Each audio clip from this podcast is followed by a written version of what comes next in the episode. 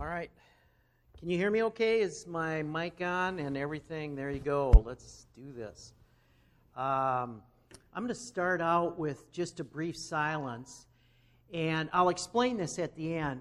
But one of the way that God, God sort of speaks that what Jenny was talking about, this truth of who we are, is in silence and suffering. And suffering breaks us open so that we're more uh, open to this sort of life changing message of Jesus Christ. Um, but also, silence can do that. And I don't know how, what that will look like in your life. I think God gives us all these beautiful prayer practices. For me, uh, it has to do with being silent for a little bit, for just a couple of minutes.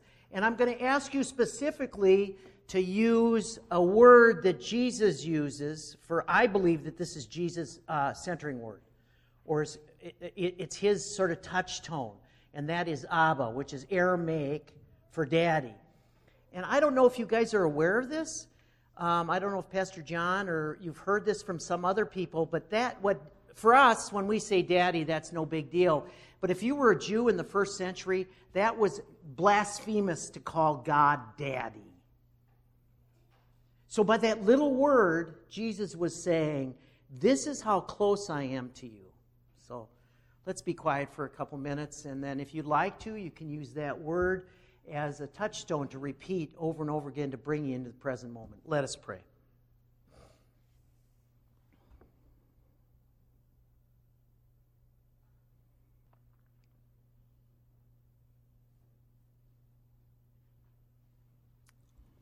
Amen. Now, if you'd like to join me, um, this is what I do. You don't have to do it, obviously, but it's a physical reminder of this child of Godness that we hear from Romans that we are called and enlightened and loved and justified and glorified. So I usually take my thumb, and after I'm done praying or whenever I'm, I witness something that reminds me of this God of the universe, I put a cross on my forehead. All right, so um, I love coming out here. Thanks. This is the second time I've been out here. You guys are just really hospitable. And you're wearing red. God bless you, you know.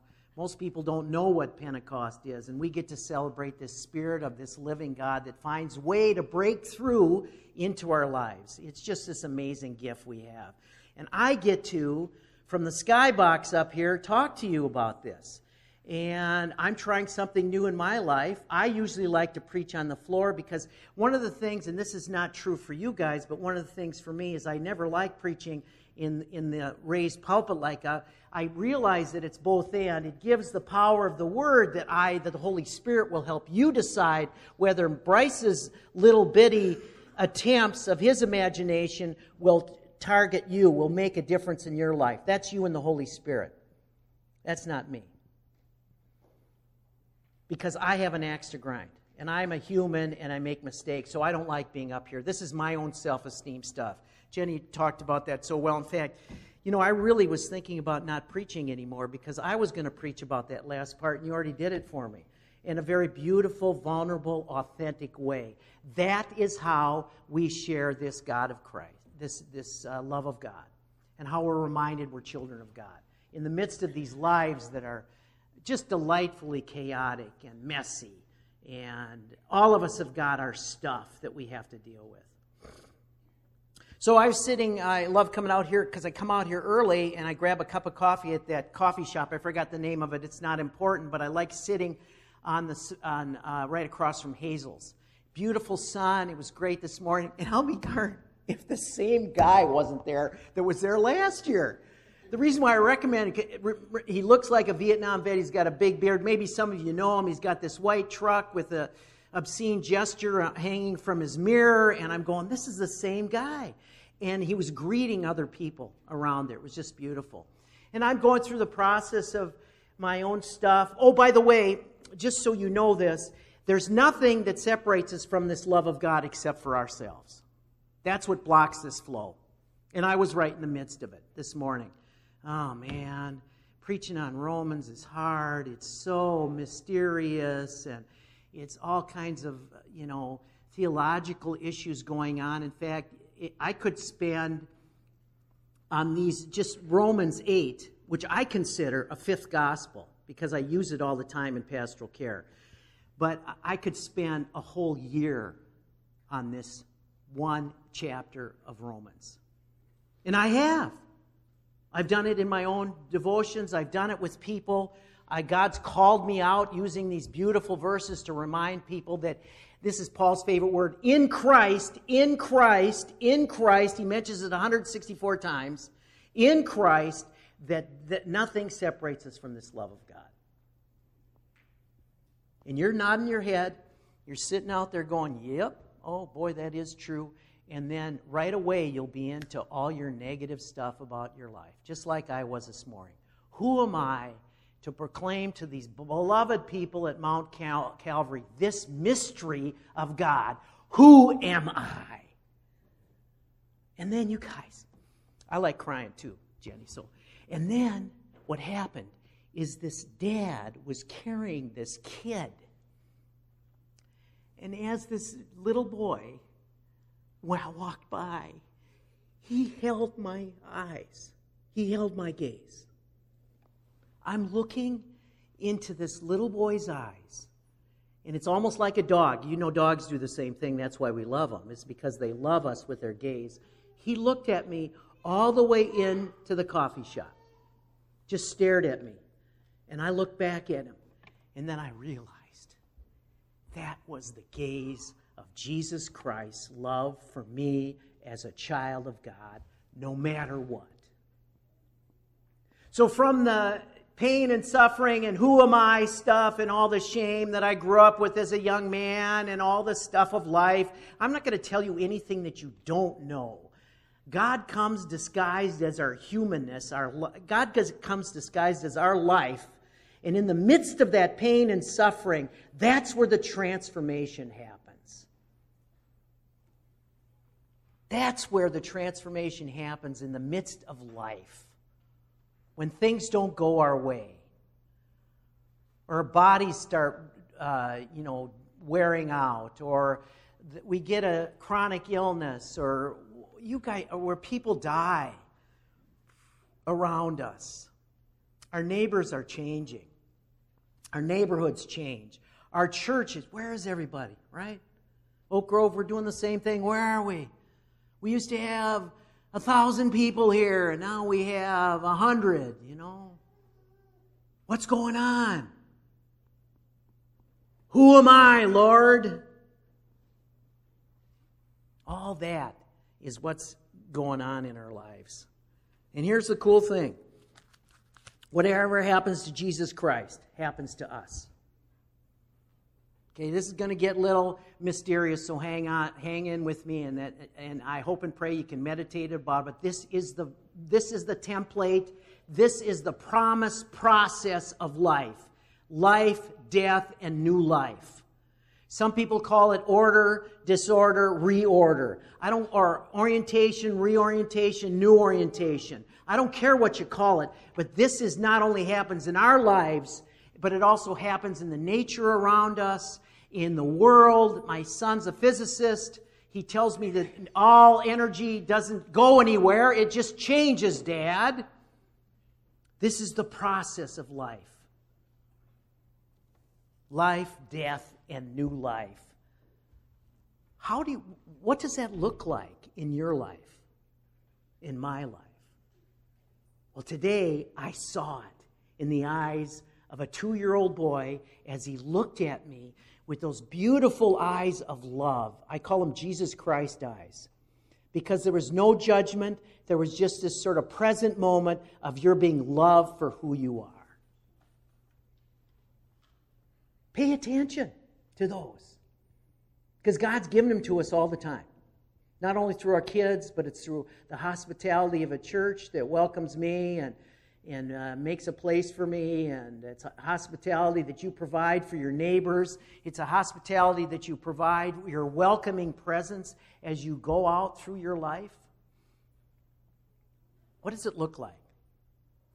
So, whatever happens to Jesus Christ, life, death, and new life, life and death, two natures. We're human and divine because of Jesus Christ. I hope you realize that.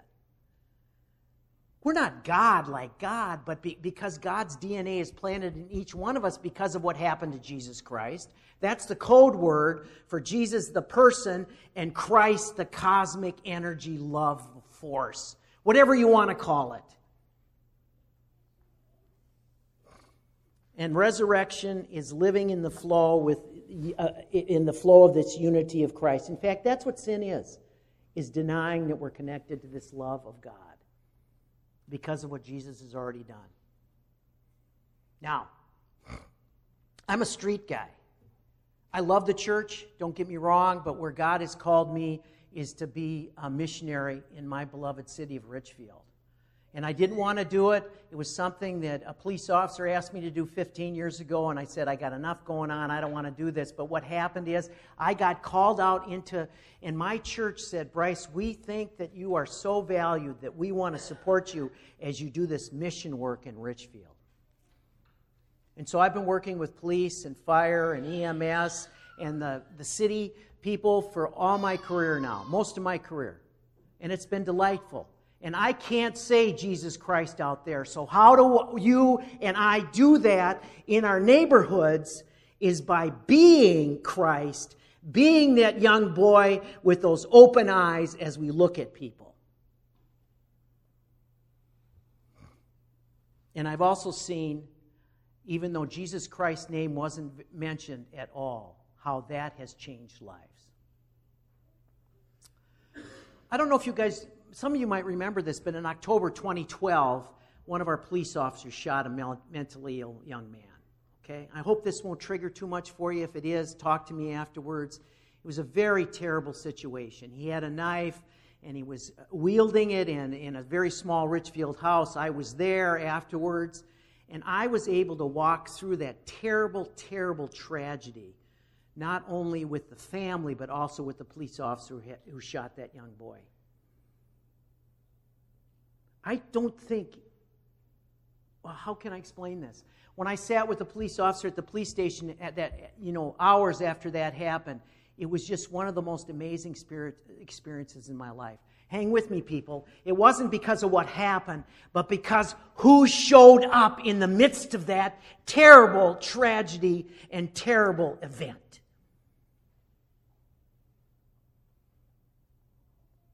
Mark has since retired. And because of that experience, he became a good friend of mine. And he also said on that very day, This is surreal, Bryce. And I said to him, That's what God looks like. That's how God shows up. Terrible event. He still has uh, trauma from it. Um, it changed his life desperately. It was a long process of uh, BCA and all the studies and everything like that, all the investigations. He was, uh, you know, after it happened, he was considered, uh, a, a, he was a perpetrator. Just like he had arrested people, now he was in the midst of that. And being able to watch that over the past seven years, how that has changed his life, how it's changed our community, how it, that out of death comes new life. What? For everybody involved. Not in the big sort of situation like that, but all the little sort of traumas, the little sort of stuff that happens in our life. People of God, this is how God rolls. Nothing is unredeemable because of what Jesus Christ has done. Nothing. And if you don't get it, read Romans 8. Paul is sarcastic as heck. It's a great, who will separate us from the love of God in Christ Jesus? In the specific person and also this cosmic Christ that was even around before Jesus was born. Since the beginning of time, this cosmic Christ, this Christ soaked world we live in and I spend most of it, I confess to you, brothers and sisters, where I'm so locked up in my own stuff, my own feeling sorry for myself, my own trauma that I've had in my life, all the stuff I can search that will block this flow of this love of God that is just bounding out there. It's out there, people. It's not just in here. It's out there and there and all those beautiful people that we don't even know, but we can be curious about as we listen to their story and their journey and their pain. Guess who's been there before we even show up? This pastor, even he shows up, this chaplain with this police person. Guess who was there in that SWAT room with my friend Mark even before I showed up? Yes, that's right, the God of the universe. And he shows up for you and me today. For you, that's who this Jesus Christ is for, not for somebody else. And then as we experience that, guess what we get to do? Then the natural tendency is for our hearts to open up and we go out and we start loving the world rather than judging it, rather than trying to fix it. We get to love the world and trust that the God of the universe in Jesus Christ, this cosmic Christ, is already there working on it. What a gift we have. And most of us are just, oh, so sad because I'm getting older. I'm talking about myself, not you. Maybe you, some of you too, but I'm getting so old, I can't do what I used to blah, blah, blah, you know, always limiting and always sort of finding ways to denigrate and to put down this gift of human beings, these spiritual beings they're trying to figure out. Listen to me. Spiritual beings, you and I are, because of Jesus Christ, trying to figure out what it means to be human. And who showed us that? Not only did he do it for us, but Jesus Christ shows us how to be human. Not some sort of God proclaiming greatness, you are loved and you can hand it's just hanging in the mundane, the messiness of our lives, and also reading those words that nothing separates us from the love of God. Well, how is going to end our time? I mean, Oh, good. I'm glad I got a clock there. I haven't gone on too long. But trust me, when I get going, you guys, I could go on for hours with this. And you know what? One of the reasons, well, first of all, I love John. I mean, John has been a dear friend. We grew up with Young Life together. Um, I mean, he knows what incarnational ministry is. Um, I love him dearly. Um, one of my biggest regrets, uh, this is my confession, uh, to you also is that when his brother was killed, I don't know if you knew his brother was killed by lightning at a young life camp, I could not talk to him about. I could not ever say, John, I'm sorry. And so when I finally, many years later, said, John, I'm sorry, I, I just couldn't do it. And he goes, I was wondering where you were, Bryce, but that's okay. God brought other people to me. Do you see? So I'm really grateful for your pastor, and I'm grateful he lets me share the pulpit. But if you want to be real honest, I'm not denigrating myself or putting myself down. I am much more an evangelist than I am a preacher in a church.